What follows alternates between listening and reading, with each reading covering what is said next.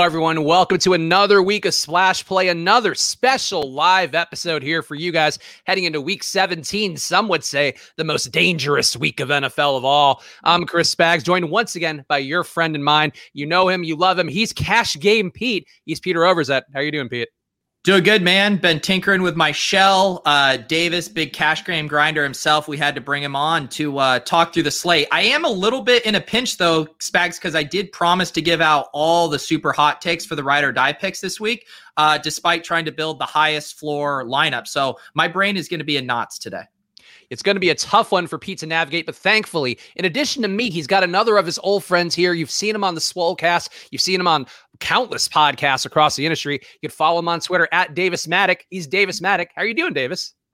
You know, I am doing, I'm doing great. I'm sitting here working on my cash game shell with my cash game grinder buddy, Pete. You know, I, I was telling you, I could tell that Pete's seriously uh, gotten into the mind of a cash game grinder because he he just, without sarcasm, just asked me, aren't you worried about a player's injury? And there was no there was no hint of a joke. He was like actually wanting my opinion on it if i'm worried about it. So i can i can already see the mental pretzel that pete's brain is going to be in come sunday morning well, I know, Pete, you've talked a lot about this. And first of all, if you're here live, thank you guys for coming on board. We appreciate you for watching the show live or watching it after the fact. Either way, uh, we very much are grateful to have you guys part of the Splash Play community. And Pete, honestly, I just thought this was a bit you were doing. We didn't talk about it over text, but um, I thought you were just doing a bit to fill content here in week 17, a hard time to drum up interest. And in fact, you now do have the disheveled look of a man who's been playing far too many cash games this is kind of the story of my life. I mean, Davis knows firsthand. I mean, Patrick Laird week started out as a bit, and now we would take a bullet for him, and he's like I, we, we literally we, we like my biggest vacation of 2019 was a trip to go watch Laird play football.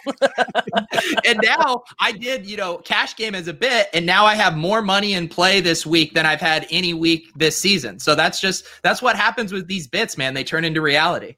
That's good. Whatever you can run the money back into 2021 here. So there's no tax shelter for you either if you lose. You just start the year in the negatives potentially. Yeah, no, I mean, but what I've been told is like I'll either win 52% or I'll lose 48%. So I'm not really too worried about that swing, you know? There's going to be a lot to talk about here today on the show. And uh, one of the first things we wanted to do here, we have Davis. Davis has talked a little bit on, I think, some of the content you've done about some of your New Year's resolutions. And it's New Year's. We're doing a show on New Year's Day. I feel like we have to do the, the bit that people expect for our fantasy football New Year's resolutions. And Pete, I'm going to throw it to you first here so you could set the table here because sometimes you like to go a bit uh, a bit out there with your takes. And that might be the case here for fantasy football resolutions. So what's your first resolution here for 2021? Well, my first resolution was to play more cash games, and that's going great. Off to a really hot start there. Um, real fantasy football resolutions. I I need to scale back on how much I do on Sunday mornings, like or or I need to scale back how much I'm playing like one of those things has to give because I've just been way too discombobulated on Sunday. So figuring out a better Sunday schedule and either leading heavier into content or heavier into playing is is a decision I need to make. Davis, how about you? You're, you're, doing. You've been around the industry for so long now. You've also spent a lot of time with Pete here. I'm sure that's been a minus EV approach for you overall. But how are you feeling about your 2021? Any resolutions for you, fantasy football wise, that that you really want to get out to the people?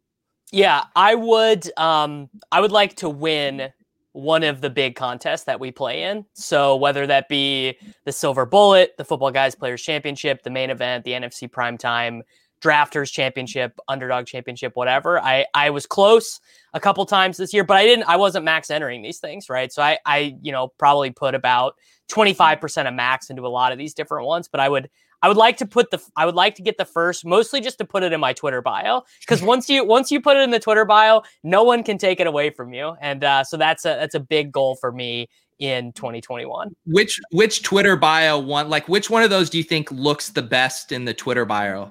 Oh, main event, right? Well, FFPC main event champ. I, I think maybe actually for our niche of the internet, winner of the underdog championship might actually be best. I think that that's maybe even because the the DFS grinders do that, but like you know the, the these people who do like all our RG bros, like they don't give a shit about the main event, like they don't even really understand it. But everyone plays the underdog championship. I feel like at this point you could probably just put in your Twitter bio like 2013 live finalists, and who would really question it? It's just so there's a that was the old favorite one, right? Yeah, because the, the the two versions of that in the DFS world, it's you have like live finalists that one time, like you just said, and then the FFPC equivalent is you say you were a league champ like six you times. Won your league. You won yeah. your 12 man league, which like yeah, great job, Every, man. Buddy, everyone's won their 12 man league in the main event. It's not hard. Everyone's bad. yeah. So I'm going to give a res- resolution here, and this is one where I actually this has been my goal for the last couple seasons, and it's a stupid one because it's such an impossible tournament to win. But I want to win the play action, and here's what happened in 2020. I had I won a play action, a showdown play action, which was a 50 way split. So that was a a classic monkey's paw scenario. But I feel like this there's something to me about something elegant about a 20 max. I know Pete, you're a cash game guy now, so you're you've left that long in the past, but I just you know I feel like the 20 max is a gentleman's game of DFS. Yeah, man. I now when I look at that three dollar play action, I just cringe for so many reasons. I mean, what a lottery! What an egregious payout structure. I mean, you bet you're better off buying scratch off tickets, uh, Spags. I think that's just an awful, awful goal. And so, one more Spags, oh, that was very close to my goal from two years ago. Was I wanted to win the drive the green in PGA. Um, but that's 150 max and it got pretty costly after a while and I did not win. So failed failed DFS resolution. Yeah, there's just something about the pure RO. Did Spags just cut out for you? He just muted himself. Spags, you're muted. How about now? Now you're good. What the fuck? It, I didn't even hit anything. It just muted me. That was my takes were so bad that the Yard gave up. Um, we'll do it snake draft style. So I'll give one more resolution. My resolution this year, my um, I don't I don't know if it's similar for you guys, where you know maybe your friends are a little more into it, but my high school league uh, dying by the year with people having kids, people not having enough time to prepare. Also, I'm sure a bit of a skill gap though that didn't show this year thanks to Christian McCaffrey uh, killing me in this auction league. But I want to switch it over to best ball. I feel like going to best ball is the move for these casual friends leagues where you know the guys don't want to keep up anyway. They probably don't have the time week to week to care. I want to be a best ball guy. Maybe not as much as uh, as Davis and Pete have been, especially Pete doing live drafts every day. But for just your friends, I feel like best ball is really the move as as people maybe get a little fatigued on fantasy for you know just casual players out there. Yeah, I think that's an interesting thing because I mean the thing you enjoy most with the buddies anyways is just drafting. Like you could still do your live draft or make a an event over it, but just take away the burden of having to do waivers. The problem is is I don't know about you guys, but a lot of my friend leagues, this is the only league they play in. Only league. Mm-hmm. Yep. They devote so much attention to it when we're not because we're stretched thin in other ways. So it's are they willing to not have to manage things because that's where they're getting their their season long fix in. Yeah, no, my my bros, my bros from high school and college, like we have a text thread for our league, like we're we're monitoring the consolation playoffs, like zero chance of a best ball. It's it's a it's a big deal. Uh, Davis, you got one more resolution here. Also, apparently my computer also updating as we go. So if I disappear, I'll be right back with the, the joys of doing a live show. But Davis, give us one more resolution. Uh, one more. De- I'd like to hear about the. I'd like to win the spy. So like, whereas my my goal in the past would have been to win like the, the play action or or something like that. I would like. I'd like to take down 50k in the spot. You can't put that in the bio though. You don't want to be first in the DraftKings points for Pete's league on DK. uh, I mean, I already accomplished that. So I was so tilted when you were there for a little bit. Oh man. love to see it. I think our our boy Spags is frozen. Oh, he's uh looks like his computer might have uh let me see here. Is he still frozen? We might have lost him. We'll we'll we'll get him back here in a second. But if there's one thing Davis and I can do, it is It's fill bam. time. on- Yep. on- yeah. It could be like four hours from now. We'd still just be talking about our cash game shell right now. Um, I mean, I am very excited. There's I will give I'll get, you know, everyone begs Adam Levitan for his cash game lineup. I think there's like a 99.9% chance that I have Laviska Shenault in my cash lineup. Like I don't see how he's not.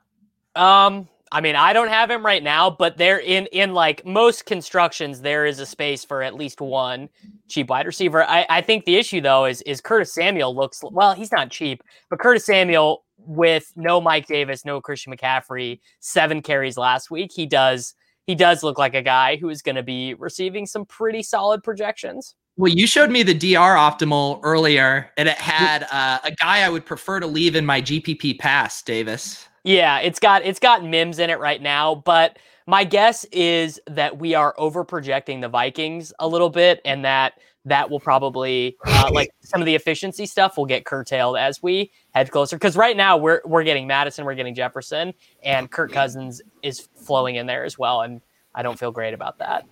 It seems like I came back just in time to get to this hot Mattison talk, which I, I'm really dying to get to here. I swear to God, Willis pointed it out in the chat. My computer does update more than any computer out there. It drives me insane. I have auto updates off, and it's still just Windows is such a dick. I hate Windows more than anything.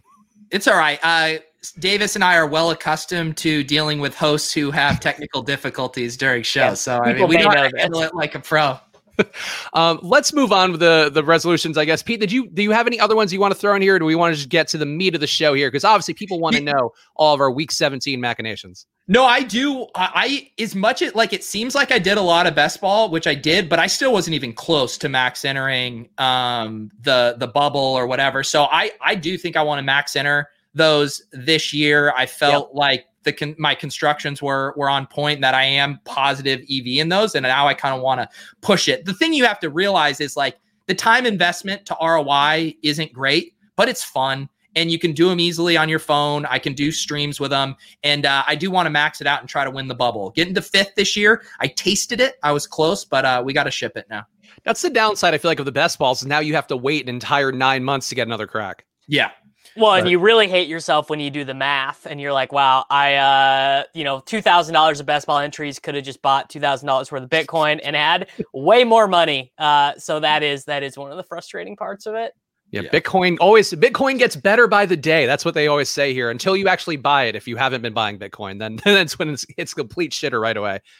Yeah, we uh maybe maybe we'll pass 30k uh while we're on the show today.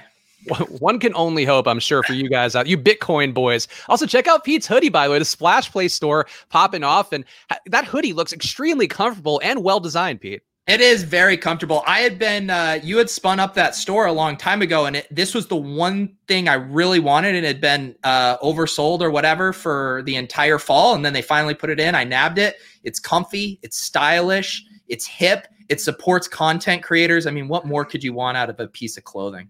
Yeah, check out the link in the description if you want to support content creators at Teespring. Uh, you get our, our little splash play store. We've got some fun items like that in there. But let's get on to the actual conversation here. And again, if you're watching on YouTube, hit that like button. If you're watching on Apple Podcasts or listening on Apple Podcasts, give us five stars and a review. That helps us out a bunch. But Pete, the main thing here, and, and Davis knows as well as anybody too, week 17, it's all about motivation, all about obviously the opportunity, the volume, having guys in the mix who are going to actually be playing snaps. That's going to be the key part. But teams who are actually fighting to get into the playoffs going to be the most motivated. And Pete, you were so helpful here. You found an article that from four for four, another great site out there that does a, a fine job for both football analysis and for the DFS part of things. We got some highly motivated teams, and I'll, throw it to you, Pete, here because I feel like you're going to nail this with with great aplomb. Tell us who are the highest motivated teams here heading into week 17.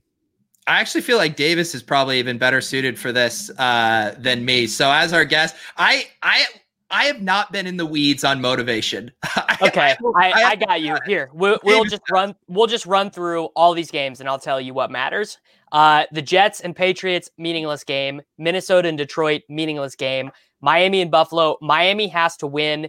Uh, Buffalo, if they win, locks up the two seed, but the Steelers are not playing their starters. The Steelers are nine and a half point dogs to the Browns. So if the Steelers lose, the Bills get the two seed anyway, even if they lose. Baltimore has to win, and they are in against Cincinnati. Pittsburgh is playing their B team. Cleveland has to win to be in. Uh, the Dallas New York Giants game is a playoff game if the Eagles beat the Washington football team on Sunday night. Tampa Bay has to win against the Atlanta Falcons in order to lock up the I believe it's the five seed, which means they get to play the NFC East division winner. So they they really want that because they get the easiest playoff game. Uh, Green Bay, Chicago, that's a must win game for both teams. Green Bay to lock up the one seed, Chicago to make the playoffs, period. Uh, New Orleans has to beat Carolina to have a chance at the one seed. Indiana, uh, the Indianapolis Colts have to beat the Jaguars to make the playoffs. The Tennessee Titans have to beat the Houston Texans to make the playoffs. The Chargers Chiefs game is entirely meaningless. The Las Vegas Raiders Denver Broncos game is entirely meaningless. Arizona LA is a playoff game. And then Seattle has to beat San Francisco in order to be possible, like drawing live to the one seed, but it's very thin. And my guess is uh, they're going to be scoreboard watching, and the Seahawks guys might not play four quarters. So we didn't really need the article at all. I guess that's really the main takeaway. These are the way. How crazy is it that that Rams uh, Cardinals game is a playoff game, and we might get Wolford versus who is it? Chris Streveler. Streveler. Oh, Pete, you would love Streveler. Uh, he is uh, he is uh, a CFL quarterback who had more interceptions than touchdowns in the CFL last year, and is now going to maybe be playing in an NFL game.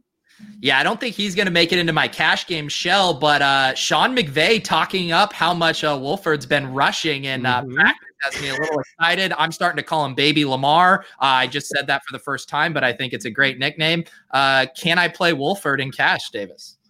Uh, well, he does scoot a little bit. Uh, a- our, our AAF heads might remember he was like the best player two off seasons ago in the AAF. Um, you know, for whatever that's worth. I, I, I'm not playing him in anything this week, mostly because that game I think is just going to be disgusting. Like I just expect a very low, uh, slow game with lots of rushing attempts. I think the the play from that game looks like Malcolm Brown. See, I, am a big Pete will be not surprised by this at all. Big John Wolford believer I am.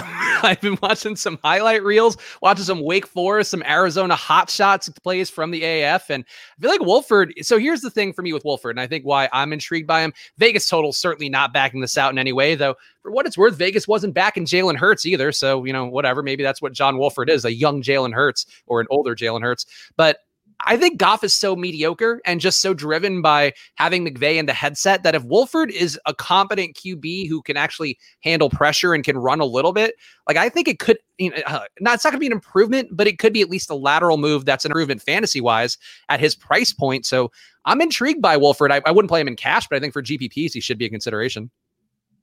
Yeah, uh, you know, I'm interested. I'm thinking about it. I mean, I'm just going to pull this up here. I mean Imagine not playing that guy in cash.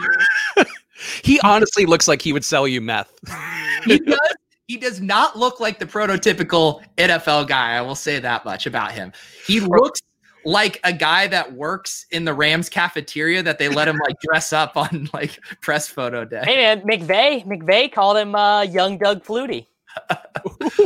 wow. He's uh, he he definitely looks like a he got a make a wish. He was he was working in the janitor, uh, working as a janitor in the cafeteria, and they were like, "Oh man, you've been talking all season long about how you'd love to get out there." And he had one great throw in practice, and they're like, "Well, I guess we might as well just put him in." I mean, this looks like a guy who ran on the field from the stands and like took the football from the quarterback and is about to get tackled by a security guard. Are are you not like? Can you not imagine though a world where it's like Wolford mania for one week, where he just goes out there, runs, does look like a young Doug Flutie, and then and then and then he just disappears. Like that to me is would be the ultimate like John Wolford kind of situation where this I, the photos of him are hilarious. Like he just looks like no for, for it to be a real thing, he's got to stick around and be the backup. So every time Goff has a bad game, the fans can be like, you know, we want we want Wolford. Like he becomes the folk hero, like Nick Foles was with Carson Wentz in in Philadelphia. Philadelphia. Yeah, Arrestive pointing out this is our generation's Jalen Hurts. Yeah, finally, the thing with Jalen Hurts is that he didn't look enough like a tweaked out white guy, and that's finally we have that in John Wolford. Yeah, um, you know he doesn't pass the uh, the eye test I want in cash, but you GPP bros are gonna love him this week, I think. I'm excited for him. We got a lot of injuries actually to hit on here, which I'm curious your guys' thoughts about. We, we talked a little bit about a little bit about uh, Dalvin Cook being out here, Alex Mattison limited after coming in uh, coming back from the concussion protocol, and uh, I think the expectation is that Mattison's going to be good enough to go. But we saw that when a couple weeks ago, Davis with uh, Mattison being in for Cook, not having the big results despite being a chalk play. This week he's also not even cheap. So how are you feeling about him? Whether you want to talk to the cash game bros specifically, or you want to talk about GPPs? I feel pretty, pretty good about him for a couple of reasons. The first is that in week 17 last year, uh, Mike Boone absolutely lost his mind 17 for 148 and a touchdown, three targets, two catches, 12 yards. Mattison will just be playing in that role. The other thing is Mike Zimmer is just a boomer, dude. Like he doesn't he doesn't care about oh, you know, this is a meaningless game or whatever. Like he's going out. They want to get Justin Jefferson the 110 yards, and I'm sure like they're like there's not we're not going to see Kyle Slaughter and and Ameer Abdullah in this game. Like they're just going to play this game straight up. And the Lions, even if they still cared and had a reason to be trying, um, they're just not any good. The Lions' run defense is is basically the worst in the league. Like they just have been a total step over team for the last month of the season. Like we saw Houston put up 45 on them on Christmas Day. Like they just they're just so bad. So Mattison Mattison is um popping in the floor optimals, Pete. Yeah, Pete, how do you feel about it? How do you feel about him for cash? And then, you know, if you can harken back to your days as a GPP player, what do you think about him there too? Yeah, I, am having a hard time with Mattison because I do kind of like the studs and duds approach. I do think Derrick Henry is a great play this week. I think Malcolm Brown is a good play. I like Ty Johnson. And then in the middle range, I also like Jonathan Taylor a lot too. So I'm not finding my way to Mattison in mind, but I do think he's a good play.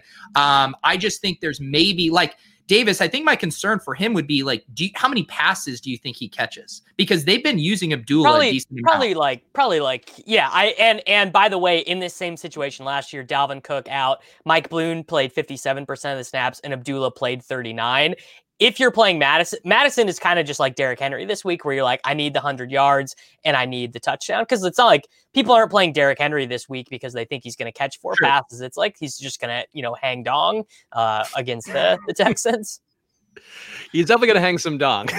it's really the main thing. And I think, too, it's the fact that they're playing the Lions. I mean, the Lions, just a team that have not been able to stop anything this year. You know, last week, I think, was probably the best case study of that, where Evans killed him. Fournette probably could have had a bigger day. Ke'Shawn Vaughn uh, finally coming through for the guys who've been hoping that he would have any sort of role this year. Like going against Detroit, you could really talk me into playing anybody, but I think with Mattison, that's sort of my concern is that what if there's like the 200 yard Mattison week where Detroit completely rolls over and gives him his belly and like, and Mattison just completely destroys? Like, that's my concern about not playing him a certain volume. Yeah. Um, there, I mean, that's the, that's the problem this week. There's so many good plays. There, there are a lot uh, of good plays. So I, I think, uh, I think Mattison is, uh, I think he's solid, just not my favorite. Another injury in Carolina. Mike Davis joining Christian McCaffrey out for this week. McCaffrey, one of the biggest uh, busts of the year, of course. We all know that in terms of just being available. Uh, Mike Davis as well. It's kind of slowed down down the stretch as Rodney Smith has taken a bit of a role. And Rodney Smith, minimum price on DraftKings, maybe uh, kind of a cashy play because of that, but um, you know, not the highest upside so far. Davis, do you have any lean here on Rodney Smith, given what you've seen of him, where he's been taking enough off the plate for Mike Davis, getting some of that pass catching role, but you do have Trenton Cannon there as well, uh, kind of lurking as a guy who could just ruin things just enough for Smith to not get there. So the thing I would be worried about with Rodney Smith is that uh, he might not get any targets. Uh, I guess he has been targeted a couple times over the last few weeks, but also that he would lose all of the high value touches to Curtis Samuel. They like to use Curtis Samuel around the goal line. He got seven carries last week. Would not surprise me to see his role expanded. Also, I'm I'm this is so bizarre. I'm looking at Rodney Smith's uh, college football stats. You're getting the uh, the audio is playing. Oh, uh, wait, oh, no, I don't even have it. That might be That's on, on you. That's on yeah. you, bud. Did oh, you guys roasted. No, no, I, I didn't hear anything. Okay, I'm glad. I was like hearing Rodney Smith. I, I need to know how this is possible. Rodney Smith played at Minnesota in college for five years. It looks like he was activated for one game as a freshman then they he somehow like got his red shirt redone and then got a medical red shirt. So he was a six year running back for Minnesota. I don't know. So this he's got to be like 25. I don't know. He, he doesn't. He had uh, 65 catches total in college. Like doesn't seem uh, in six years at college. So it doesn't seem like a big pass catcher.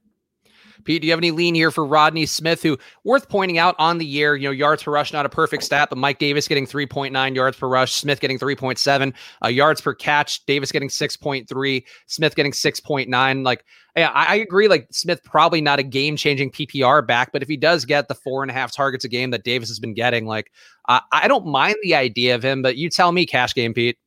Yeah, I think of all the, of of Brown, Ty Johnson, and him. I think he has the most risk of his workload not being what we want it to be with the Curtis Samuel stuff, with Trenton Cannon. Like we just haven't seen him get the 15 plus touches that the other guys have gotten uh, in in backup roles. So I uh, I think I'm staying away from him. But if you GPP bros, uh, you guys should knock yourself out with some Rodney Smith. Have a have the time of your life.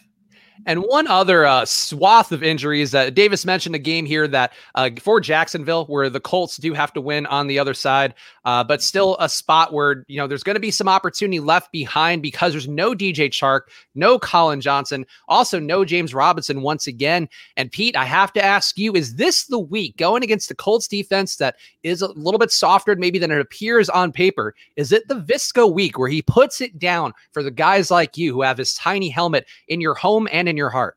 Yeah, while you were calling over uh, Best Buy Geek Support to fix your computer, I was saying that uh, it's basically a lock that Visca will be in my lineup. He was already projecting well, even with DJ Chark playing. And now that DJ Chark's ruled out, I think you bump him that extra target or two and pushes him up to a really nice play. And I, I do think I prefer him over some of those other pump play wide receivers. Um, I know Josh Reynolds looks good. Gabriel Davis looks all right. Uh, Denzel Mims popping in the DR optimal, but I have, um, you know, redacted Jets wide receivers from my player pool like all great cash game guys do. Uh, but yeah, I, I think Laviska set up nice here. Davis, can you give us a slightly more unbiased opinion on Visca?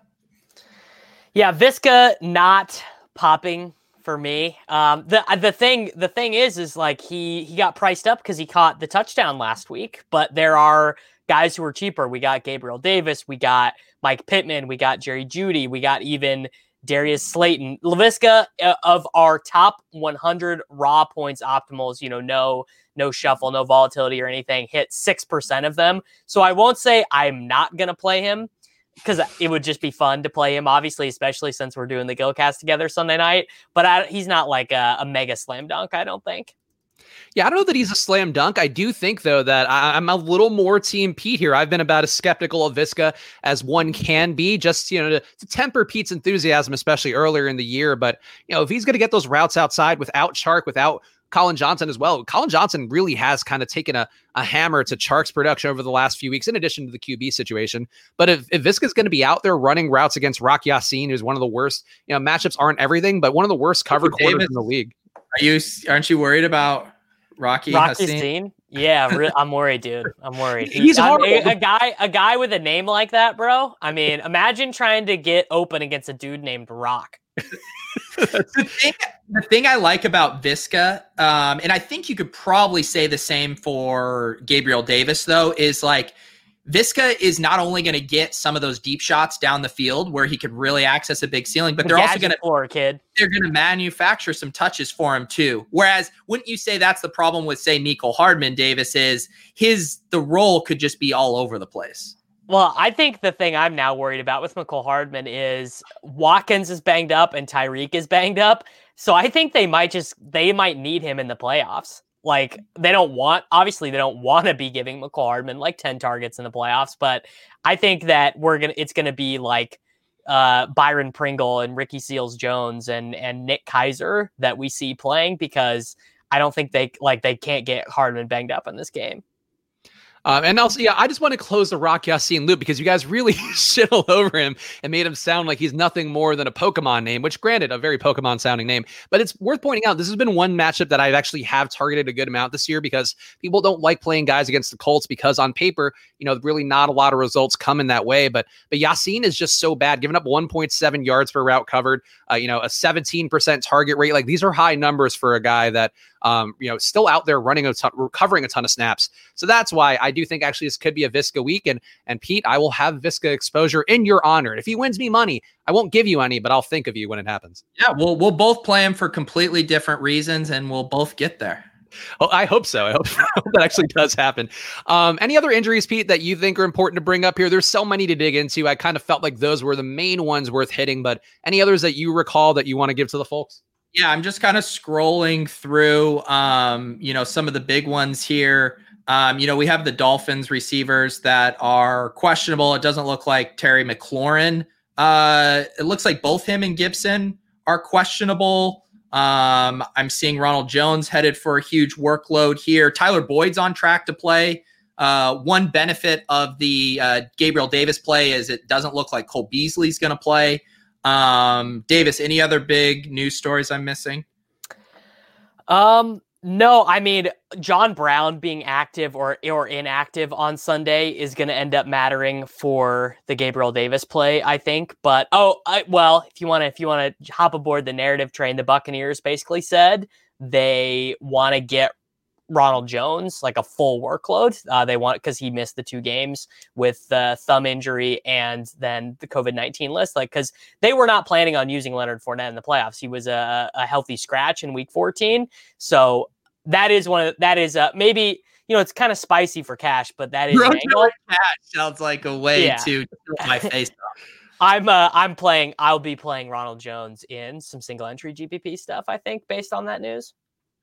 Interesting. Yeah, Atlanta. Atlanta always spooks me with their their run defense. Which we kind of saw um, Le'Veon Bell chalk died on the vine last week with because of that. I think, and uh, that's that's one thing that I would have some. You're, you're talking to two dudes who did not touch Le'Veon Bell with a ten foot pole last week because you knew that Atlanta run defense was so stout. I didn't know that. I just knew that Le'Veon Bell is old and bad. that is also a factor. But I, I, would just point out Atlanta's run defense to me is one thing where I've on paper you would just think, oh yeah, they're so bad against the pass. They they should also you know theoretically bend to the run. They really don't. They're only giving up about 100 rushing yards a game. A lot of their production coming that they're giving up going to the, through the air. Uh, about a 70% touchdown rate passing TDs, 71% passing yards is what they're giving up. So uh, to me, I would be afraid of any running back against Atlanta here down the home stretch, which I know sounds crazy, but just one thing I've observed over the last few weeks. Um, Anthony Miko in the chat also pointed out, I think he retracted his message, but um, Viska maybe not popping up in some projection systems because I know on Osmos they haven't updated yet for no Chark, no Collin Johnson. So uh, Viska can pop up a bit more here um, as the numbers come through. So we'll see how that goes. Um, let's go to the actual slate here. We've covered the injuries. Actually, let's get to the troll equity play of the week. Let's do that first. And uh, Pete, explain this for Davis here. I'm sure he can figure it out. He's a sharp guy, but what's the troll play of the week mean to you? Yeah, so the troll play Davis is just uh, a guy that's going to be super popular that everyone feels, uh, you know, very good about, and then this guy, this troll play, just sneaks in and ruins everything. So there's, there's only one option this week. Who Go is ahead. it? Ameer Abdullah. Ameer Abdullah. Yeah, I was. Yeah, Boone or Abdullah, right? Yeah, I mean, I think Boone certainly could get those goal line touches and and ruin the day. You know, that that's certainly a possibility. I think too, you know, just going to the Ryan Tannehill passing offense here with Derrick Henry being chalk. Uh, there were some stats that came out this week. I, f- I forget what the who put it out, but it was something about breaking down QB accuracy relative to like different situations. And the best QB when not running play action in a clean pocket this year is Ryan Tannehill, which kind of surprised me because you would think, you know, the play action is really what opens it up. So if that offense goes off and Henry just doesn't get as much of the the share, I think, you know, I'm not something I'm expecting, but I think Tannehill going off with Brown or Davis, I think would be the the troll play to me. Yeah. Um, yeah, I like this suggestion here. Trenton Cannon uh, mm. potentially being uh, a troll play. And there's always ways that Derrick Henry can get trolled. The troll can come from a lot of places. Ryan Tannehill rushing Corey Davis. in. Corey Davis, the defense, maybe getting a couple scores here against a, a sloppy Deshaun Watson. So I could see some troll plays there as well. All right, let's get to the ride or die picks, and uh, um, well, well, I guess at the end of the show, because Davis has a tight a hard out here in 15 minutes, we want to make sure to get all his picks in. Um, and then we'll do a little Week 17 overview, I guess, about how to approach things when uh, Davis jumps off. So that'll be how we close out the show. But let's get into the ride or die plays, and and Pete, I'm sure you've already explained it, but once again, here I'm just giving you all the prompts here to explain all of our bits. What's the ride or die plays, and what what should Davis have to look out for? Yeah, so the ride or die, Davis, we give any pick that we want from a game, and then you get points based on how aggressive the pick is. So if you just do like a spread pick or something that's a 50 50 probability, that's one point. If you're a little more aggressive, like say Viska over 20 DraftKings points, that's worth three points.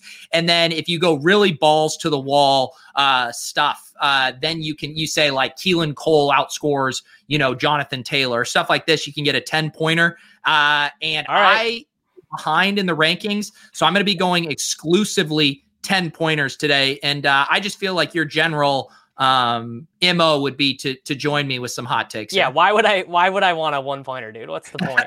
It's also worth pointing out pete i did update the scores so willis have no fear. I did i did throw that in if you want to double check anything but you are down 43 points here heading into the home stretch so you big swings only for for the dong king here. I think i will do exclusive the other uh uh function davis where you can do guy appears in the winning millie maker lineup that's worth 10 points. I might go all winning millie maker picks today Okay. More guys that can actually fit in a lineup might be the move here. But honestly, that has been that's the difference between our picks this year is me getting some showdown captains and some millie maker guys. So it's Pete's time to shine here for the ride or die pick. So make sure you guys hit that like button, subscribe on YouTube. We're so close to 500. Our pal Sal Vetri gave us the bump. So uh, make sure you follow through here and uh, and hit that subscribe button if you're checking us out for the first time. Uh, first game up, Minnesota getting 30.3 implied points at Detroit, 23.3 implied points. Over under a 53 and a half in this game. And Pete, start started off here. Set the table here with your aggressive picks. Yeah, well, I will go. I mean, the narrative, it's Justin Jefferson's season. I mean, they got to get him all these Vikings passing records. Uh, they got to get him the rookie passing record. Let's go, Justin Jefferson winning Millie Maker lineup here. All right, Davis, how about you? What do you want in this game? Tyler Conklin to outscore Kyle uh, Irv Smith Jr. Nice you, do you know the, the backstory? I mean, Spags tried to tout uh, Conklin as a Week 16 waiver wire pick, and I got so angry. So did, he's did he not know that he's like a right tackle? no, I thought that he looked good out there the week before. He has flowing. He did. He did randomly look good in that game, but Lee Smith also just had an 11 DraftKings point night. Well, that the irony was that then Irv Smith went off for the day, and this is actually what Pete was ranting about. I was like, why not just take Irv Smith? And, and we, because of our collaboration, we landed on Irv Smith being the, the plus EV play. I think. How many points? I think that's pro. So Conklin's projecting. I'm seeing 4.27 points, and uh Irv Smith is up here at 10.82. Is that a three or a, a 10, Spags? I think it's a three. I think it's a three. When, when we're getting into the, the, tight ends here, I feel like that's. Um, but yeah, still still a good call. Um, I'm gonna go. I'm gonna go real easy one. This is you guys went bold. Uh, for me now with my lead on Pete, I'm gonna try to play it close to the vest. And I just believe in Alex Mattison. Alex Mattison over 20 fantasy points for a three pointer. All right, there we go. Next game up, Baltimore 28.3 implied points, Cincinnati 15.3 implied points on the other side, 43 and a half point over under that's come down a point since it opened. And Davis, now you know how the game goes, so you can go first. Wait, hold on. Sorry. Which game is this for? Uh, Baltimore, Cincinnati. Baltimore, Cincinnati. Okay. Uh, what do I get for Giovani Bernard, highest scoring running back in this game? Highest scoring non quarterback. That's 10 pointer. Yeah, I would accept that. Okay. Giovani Bernard, highest PPR score, uh, other than Lamar Jackson, obviously. All right, Pete, what do you want? Um, I will say I'll say Lam- is it a 10 pointer if I say Lamar Jackson rushes for over 100 yards? No, no. That's a that's like literally like a one and a half pointer. That's a negative five pointer. I have it projected for rushing yards. Uh, um, let's see. I only have the fantasy production. Let me see if there's. I I, I got it. Um, output. Cardi has it projected for 55 rushing yards. What do you have? I'm trying to find it. Uh, rushing yards 56.4 you guys acted like over a hundred's a lot. Okay, but, okay, that three three pointer then, not a right, ten pointer. Right. Yeah. So what number do I have to do to get it to 10? 125 yards? 133. I like that. I yeah, 133. That. All right, Will, let's write that down. Over 133 rushing yards for Lamar Jackson. All right. Um, for me, I guess I will take um, I'm gonna take Marquise Brown over 20 fantasy points. I, I don't like it, but I'll, I'll do that just to go against your pick a little bit, Pete, because Marquise Brown has a big day. One would think Lamar doesn't get there. Yeah, continue to try to leverage my picks. I dare you. It's honestly been a great strategy here down the home stretch. Next game up, Dallas 23.3 implied points. Again, this is one of the games that matters. Both teams can make the playoffs depending upon the Sunday night football result. Giants getting 21.3 implied points over under a 44 and a half. And uh, God, I really don't like any of this. I will say Michael Gallup once again over 20 fantasy points. All right, go for it, Davis. How many points do do I have to get for CeeDee Lamb for it to be a 10 pointer? A 10 pointer for CeeDee Lamb, he probably has 30? to probably has to go over 30 draft. You probably just say the Millie Maker then at that point. Yeah, you can say Okay, yeah, CD, CeeDee Lamb in the Millie Maker lineup. Okay. I will I will say Dalton Schultz in the Millie Maker lineup. okay. That's actually easier than Lamb. That's that's actually sharper. Yeah. Yeah, all you need is one one person to play him there, and if even if he's crap, you could still get there. Next game up, Miami, twenty one point five implied points. Buffalo, twenty six implied points. Some questionable motivations here. Some chances Buffalo's guys don't play. Davis mentioned this up top. Some chances they get pulled at halftime. Who knows? Uh, knowing all that, Pete, what do you want in this game with the Dolphins and the Bills? Wow. Yeah. So I need I need 10 pointers here. Let's just keep taking shots. Big, big shots. Let's say Isaiah McKenzie, Millie Maker lineup. Oh, all right. Well, that's quite a shot. Uh, are you? Why didn't you just steal my Duke Williams pick? Duke Johnson or uh oh, I keep always saying Duke Johnson. That's your dude, Isaiah McKenzie. Talk about manufactured touches. They love this yeah. guy. Uh, I'll go. I'll go. What? What? How many points for Duke Johnson to score a touchdown? He literally has not even been activated off the practice squad yet. Wait, Duke Johnson or Duke Williams? Sorry, I know, Duke I Williams. got you. Yeah, you Yeah. messed me up. Duke Duke Williams, the former uh, CFL MVP. Whatever Duke Williams is, it's 10 points. Yeah. Okay, Duke Williams to score a touchdown, ten points. Duke Williams makes the best barbecue in all of North Carolina. That's what I know of Duke Williams. Um, I will say, I mean, Miami needs the win here. Uh, boy, uh, Myles Gaskin over 20 fantasy points, I guess. I don't feel great about it, but that's he, they clearly want to rely on him. He's looking good down the stretch. I'll take that one, but not not too enthusiastically. Uh, next game, Atlanta 21 and a half implied points, Tampa Bay 28.5 implied points, over under 50 in this one. And Davis, you're back up. Take what you want. Uh, Ronald Jones, millionaire maker winning lineup. Okay. Yeah. I, and I want to go similar to the Lamar thing. How many rushing yards does uh, Ronald Jones need to have for me to get 10 points?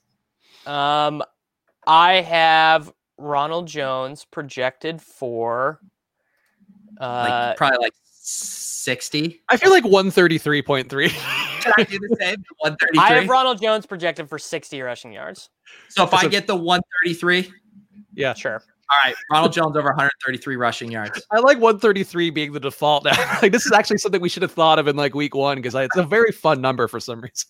I yeah, I mean it's a monster day if you get over 130 rushing yards. Um, I'm gonna take Mike Evans. Uh, once again, puts it down, and you know, honestly, his projection shit. So I'm just gonna take over 20 fantasy points here. I think he could be in the millie, but I'll just take over 20. Fun fun narrative fact: Mike uh, Evans only needs 40 yards for his, I believe it's eighth straight 1,000 yard season. Straight 20, 2014. Yeah. So sick. Yeah, that was a Pete. Pete been all over that. I think you mentioned that the other show too with Mike Evans. Mike Evans closing in. And that's another thing worth pointing out too. When you see these little stat nuggets, they're not always great, but um, there's often a case that these guys get fed down the stretch here to hit their numbers. Uh, next game up, Pittsburgh, 15.8 implied points with the inglorious Mason Rudolph starting for them. Cleveland, 26.3 implied points. Expected to put it down. And I guess I'm due to go first here. And uh, given Pittsburgh getting shockingly gashed by the run the last few weeks, I will take Nick Chubb uh, in the millie. Why not? I'll do that. All right. Um, Nick Chubb in the millie. This I don't feel great about this because I think they're going to be chalky, and that's definitely hard to do. But I will just say Browns chalk ends up in the winning millie maker lineup. Browns D. All how many David. points? How many points for a Steelers win? Is that a 10 pointer? They're nine and a half point dogs. Yeah, Yeah, uh, an outright money line win. Yeah. Yeah. Steelers win. Wow. Wow, okay. that's spicy. That's that's shitting all over Cleveland. You're gonna get some Uh, angry. I mean, bro, what, is anything less surprising than Cleveland losing a must-win game to the Steelers B team? Like it's it was written in the stars. But Rudolph is an upgrade over Roethlisberger, so you gotta, you gotta well, true. prepare for some angry misspelled messages. it's going to be coming from all the Cleveland fans out there. That's Davis's entire existence online is receiving angry misspelled messages. It's true. Yeah. Uh, next game up, the Jets, 18.3 implied points at New England, 21.3 implied points, uh, over under 39 and a half in this game. Um, I, I'll go first again, I guess, with this one. I'm just going to take the over. Uh, It's such a low total. I feel like it has to go over, but both teams are shit, so I, I won't be surprised if I'm wrong. Ty Johnson over 133.3 rushing yards. Okay. Denzel Mims No! rewards our faith and is in the Millie Maker winning lineup. Dude, if Denzel Mims goes off when I'm playing in, cash, in week 17, bro. I We, lose it. All right. Um, I, I was hoping that he would see that tweet and at least throw it a like because I tagged it. I did tag Denzel Mims. I'm not a big tag an athlete guy, but I wanted him to know that you were off his train. yeah, especially if he watches the video, which he didn't, and he just like, yeah, I'm, I'm like, fuck Jets wide receivers, and Spags is tagging him in it. He's it would be like a blood feud, like you made friends with Patrick Laird. A blood feud with Denzel Mims that started as love would be so great.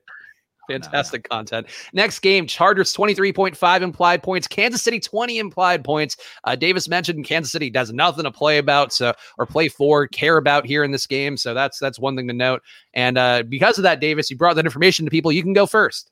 Okay, how many points for a Ricky Seals Jones touchdown? I forgot Davis is on the Ricky Seals Jones train. Ricky Seals Jones has played six offensive snaps this year. How many points for a Chad Henne to Ricky Seals Jones touchdown?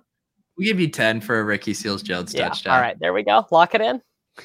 Uh, Pete, what do you want? I want to leverage Davis's pick and say uh, 10 for a, a Deon Yelder touchdown. Respect your Yelders, bro. uh, also, apparently, Chris in the in the YouTube chat saying can confirm no longer a fan of Davis as a Cleveland fan. So that's it's tough to see it happen live like that, Davis. Tough scene, bro. and Nick asking Pete, are you really not playing a single GPP this week? It is uh it's very true. I was going to um You're just- really not going to? No. look, I'm gonna show you my uh my thing here. You think my possible winnings could be potentially less than four thousand dollars if I was playing a GPP? It is all cash, baby. All It's all cash, bro. I guess I I mean I'm still gonna play GPPs, but I'll probably play a little bit less this week. Just to stay focused with you. Dude, I'm j- I'm dialed in. One lineup for all the monies. Um, I guess I in this game I will take. Boy, everything looks like crap. Actually, Pete, did you make a pick yet? Uh yeah, Yelder touchdown. Okay, yeah, yes, sir, Yelder. Um, that's right. You are respecting your Yelders. Um, I will go with. Uh, God, this I just hate all of it so much. Um, Austin Ekeler, millionaire maker winner. I don't know. I don't have a feel for it, but that's that's my pick. Why Next don't you game- go why don't you go with like uh Donald Parham two touchdown game? because he fucking sucked last week and Stephen Anderson shit all over his production. And it was very upsetting as a longtime XFL fan uh, for all the weeks. Yeah, there we go. Parham, Dude, like if the he got haters, bro, targets, they're sick. if he got the targets that Anderson got last week, he would have been an amazing tight end and we'd all be talking about Donald Parham. And now, now here he is, lost to the embers. Makes me so sad. I love, I love Parham, man. You, you won me some money in the XFL with that, with Dallas and Jeff Badet being shit every week. I could talk XFL. Jeff way Jeff Badet is on the Washington football team roster Yeah. and he might Oh, be is active he this really? week. Yeah. Yeah. That's funny. Yeah, he sucks still though. So have, have no fear. Uh, next game, we got to speed around these. Jacksonville 17.8 implied points. Indianapolis 31.8. I'm going first. I'm taking Visco over 20 fantasy points. Visco winning Millie Maker lineup. What about uh, Jonathan Taylor winning Millie Maker lineup? No, that's stupid. It's Viska. it's All right, I got Jonathan Taylor. There we go. How dare you take a good player? We're taking Viska. That's how. That's how. Don't, don't say that. I'll, I'll boot you from this stream. Next game up, Green. I'll do it myself probably at some point. I'll have another Windows update. Uh, Green Bay 27 and a half implied points. Green Bay, once again, they need this game here. Probably full motivation. Uh, Chicago 23 implied points on their side. Over under a 50 and a half. And uh, I, Pete, you can go first. Sorry, which game?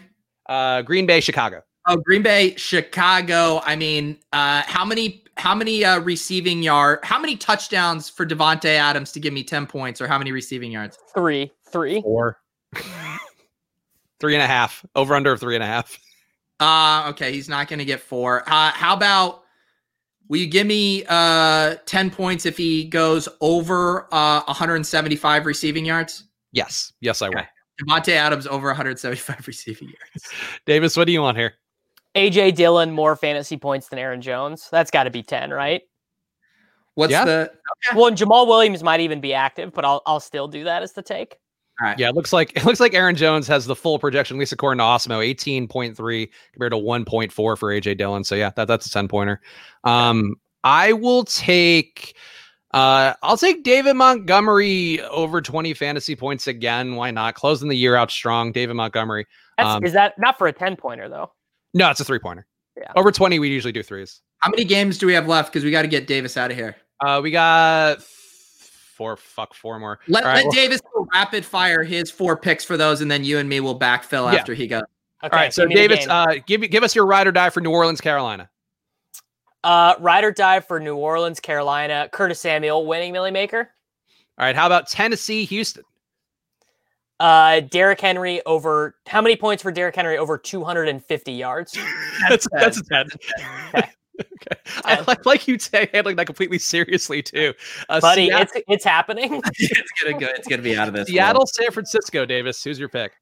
Uh, grown ass man, DK Metcalf over 20 DK points. Arizona, LA Rams. John Wolford over 50 rushing yards. Okay, now we're cooking. Love it. And the last game on the slate, Washington versus the Eagles. What do you want? Jeff Badet to catch a pass. All right, everybody follow at Davis Mattek. Davis, any big plugs here? You have the podcast, you have your a ton of work out there, but following you seems like the main thing. So plug whatever you want. Yeah, just follow me on Twitter. Uh, and if you search my name wherever you listen to podcasts, you'll find the Takecast, the Sports Grid Fantasy Football Fantasy Football Podcast, and all the good shit. Yeah, check out Davis. Right. Davis does a great job here. We appreciate you coming on, man. Thanks for doing the show. Beautiful. Thanks for having me, guys. All right, there you go. There goes Davis Mattek again. Follow him at Davis Mattek on Twitter, and uh, he's one of the guys here. I'm glad we did a show with him, Pete. One of your one of your other friends. I've now I feel like I've as our podcast Matrimony has gone on. I finally met your friends. It's it's crazy after our shotgun wedding. Yeah, you know, uh, I didn't want to overwhelm you. You know, meeting the friends can kind of be, you know, a tough thing, overwhelming thing, and um, I wanted to spread it out a little bit, and uh, I think you've done a good job might have skipped one game here for Davis, but who cares? Uh, we Vegas and Denver. Let's go back here. Uh, Vegas, Denver, Vegas 26.8 implied points. Denver 24.3. Bit of a surprise there. What do you want in this one? Yeah, I will. I'll go back to Tim Patrick. I'll say Tim Patrick, Millie Maker winning lineup. So here's an issue I'm having is that um, I'm gonna I'm gonna pick multiple QBs for my Millie Maker winning lineup in this show, but I think Drew Lock being a Millie Maker winning QB here to close the season out seems fun, and uh, this over under a 51 seems shockingly high. So that's what I'll take. Drew Lock and the Millie Maker. Yeah, Drew Lock looking pretty good at 5,000. He was uh, showing up in a lot of the optimal lineups right now. I don't know if in my one time playing cash can play Drew Lock, but uh, I do like it. Uh, next game up, New Orleans 27.3 implied points, Carolina 20.3 implied points. Um, I guess I'll go first in this one. I'll take I'll take Rodney Smith gets over 20 fantasy points. Why not? Okay, I will say, uh, can I get 10 points for Trenton Cannon outscoring Rodney Smith? 10 points feels like a little bit of a stretch. I would give that three. How about this? How about this? Will you give me 10 points, Trenton Cannon over 20 DraftKings points on his own? Yes, I'll give you that. Okay. I'll give you that. Trenton Cannon over 20. All right, next game up Tennessee 31.8 implied points, Houston 24.3 implied points, and uh, 56 point over under in this one. So this is a gaudy one. And uh, Davis really with the 250 rushing yards for Derrick Henry. That's that's a tough one to top, Pete, but I'll let you try to do that now. Yeah, man. Derrick Henry uh, looks like a very nice play. I, I could see this game going berserk. Uh, let me play it from the other side. Let's say Deshaun Watson just continues to do what he does every week and ball out. Deshaun Watson winning Millie Maker lineup. Yeah, I think that's a, actually a pretty good pick as well. And, uh, you know, I'll, I'll, tail you on that one. I won't leverage against you. I'll say Brandin Cooks in the Millie Maker winning lineup. I feel like he's uh, the target share is there. And now that he's finally thwarted Chad Hansen and his beautiful thin lips, we can we can focus in on Brandin Cooks and his massive upside and actually being a competent receiver. Oh, I thought you were going to say massive lips. no, I'm not. No, that was that was one thing that the lip conversation always can get askew here. but, you know, it, we're, we're always due for one uh, one comment on the show where Spags get us dangerously hey, close. You, you did the lip thing before. There was, that was the other show where I was like, wow, Pete, Pete getting on the line here. but either way, the less said about lips, the better. Next game, Seattle, 26.3 implied points. San Francisco, 19.8 implied points. Over under a 46 in this one. This one's dog shit, Pete. So you go first. I just keep taking stabs at these cheap wide receivers that might end up in the Millie Maker lineup. I'll say Richie James winning Millie Maker lineup. I like Richie James a lot. Um, man, that's actually that actually is a really good call because all these assholes are out. So yeah, I'm intrigued by it. Um, I'll say I'll say George Kittle, Millie Maker winning lineup, just to try to get some leverage on you there. But I do think Richie James getting the full run here. I, I like that guy. That one game he had against Green Bay, like I, he was my showdown captain. Fantastic. Very happy with Richie James this year. Yeah, I will. I, I do like the Kittle call. I mean, he's expensive for cash, but uh, man, he looked really good last mm-hmm. week. And if there's one tight end on this slate that can separate and do the like Waller Kelce impersonation, uh, I think it's Kittle. And CJ Beathard certainly loves to feed him too. And, and, we know Seattle's pass defense still not good, even though they've gotten some some better results in some uh, weak matchups. Uh, next game up, Arizona 22 implied points, Rams 19 implied points, over under a 41 in this one. And uh, I know I said Drew Lock, but I think one of these guys gets there. I, I don't even know if I really believe that at this point. But John Wolford, millionaire maker winning lineup. Nice. Um, I will I will keep going. Uh, let's say Josh Reynolds, another cheapy wide receiver who's going to project well without Cooper Kupp. I will say Josh Reynolds winning Millie Maker lineup 10 pointer buckets. and the last game, uh, which is not on the main slate, but the probably the most important game on the day, Washington and Philadelphia, the Sunday night game, the ride or die implications. Uh, two and a half point favorite for uh, Washington on the road here. I don't have the, the totals because I'm actually maxed out the number of games on my sheet. Uh, so, Pete, what do you want in this game? Wow. Um, I will say. What what did Davis do for this? Jeff Badet catches a yes, pass. He, he did. Um, in this, oh, so, getting a touchdown actually. This one we're doing captain, right? This is Sunday night. Yeah, yeah, yeah. Um, okay, let's do. Um, you know what? He burned people last week. Let's say Dallas Goedert showdown winning captain. I will say DeSean Jackson, showdown winning captain, looked good. Didn't run a lot of routes last week, but when he did, he was dynamic. So another revenge game for DeSean here down the home stretch. There you go. There you go. He he did look. That was so fun seeing him take that pass to the house. Mm-hmm. It's nice. Like when he plays, he's good. And, you know, maybe just him not having Carson Wentz thrown to him could be a thing that helps. Um, let's do real fast, Pete. I just want to see if you have any thoughts, and obviously it's going to be different now that you're a big cash game guy. But uh, for Week 17, any sort of overarching thoughts to give to the folks here? Because I think there's definitely a bit of a, a, different approach than usual. Like I wouldn't be terribly afraid to maybe go a little bit lower on the salary cap, getting closer to the 49,000 uh, than the 50,000 for some lineups. But besides that, I think it's just, you know, what we talked about earlier, playing for motivations, playing for guys that have the volume, playing for young guys who've shown sparks who are going to get a bigger role. But any sort of lean you have here to give advice on week 17?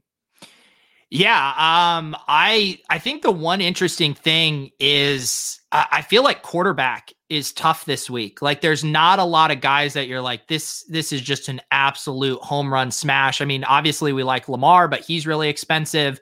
You know, Watson seems in a good spot, but you know, there's still a little bit of game script stuff that you could you could worry about um, you know, if they were to somehow get a lead on the Titans. So, uh, you know, I'm thinking from a cash mindset. This uh, this quarterback slate is tough, and I might be willing to get gross. The more I think about it, a John Wolford, a Drew Lock might be a week to get gross at QB with none of the uh, the top end plays either priced nicely or in just home run spots. Yeah, I think that's a fair point. And you know, the other way is paying up for your QB. If you wanted to get the safest QB, you could probably go to Lamar too. I think that's certainly one option. It's really about your your appetite for risk, and I think there are some merits to different approaches here. But uh, but certainly uh, that's going to be one of the big ones. Um, yeah, I think we covered everything we wanted to hit on. So, guys, make sure you hit that like button, of course. And and yeah, and uh, Pete, I see you're seeing the chat now. Goedert not expected play, hasn't been in practice. So I guess uh, you would get Ertz if Goedert's out. Yeah, I'll take I'll take uh, the old Philadelphia tight end showdown winning captain. That's team, a classic play. you want some Jason Croom too while you're at? yeah, if I could get all if I could get all of them. Willis has me covered. The accountant will never let me down. That'd actually be funny. A lineup with Ertz, Jason and Croom, and Richard Rodgers. All did I did I I don't think I told you um I was doing my lineups for uh it was the showdown slate where the Bengals played the Steelers. And I my 1500th lineup that I made that I was looking through, it was the worst lineup I had ever seen.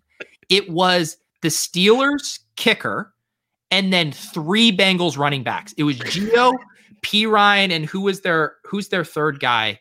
Um, oh fuck! I don't even oh, know. Trayveon Williams. Yes, yes, yes. So the kicker with three running backs on the other team, it was so unbelievably disgusting, and yet it projected as a top 1500 lineup. So um, I felt like I had to tell you that story.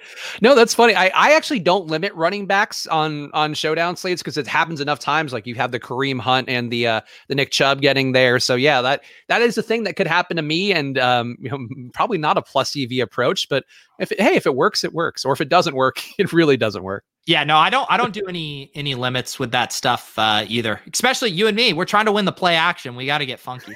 That's true. My my New Year's resolution once again. It's going to keep rolling forward until 2030 when I'm old and gray and have lost several thousands of millions of dollars at that point. Yeah, this is a good troll play suggestion here by John's uh, circling Ooh. back on the Titans. Titans D. That could definitely be the troll play of the week.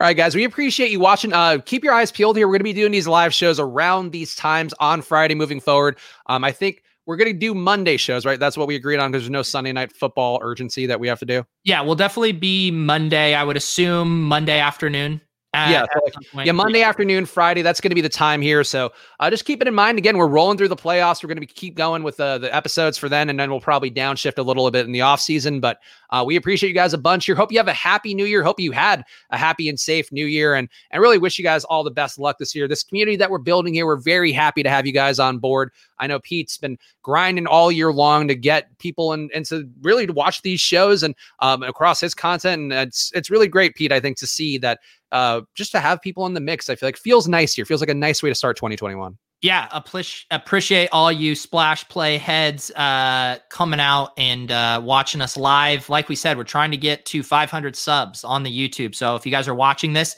and haven't subscribed on the youtube toss us a sub we'll get to 500 buy yourself a hoodie and uh, and have a, a happy new year Yes, please have happy new year. We'll be back with you guys on Monday. So have a good week 17 and good luck.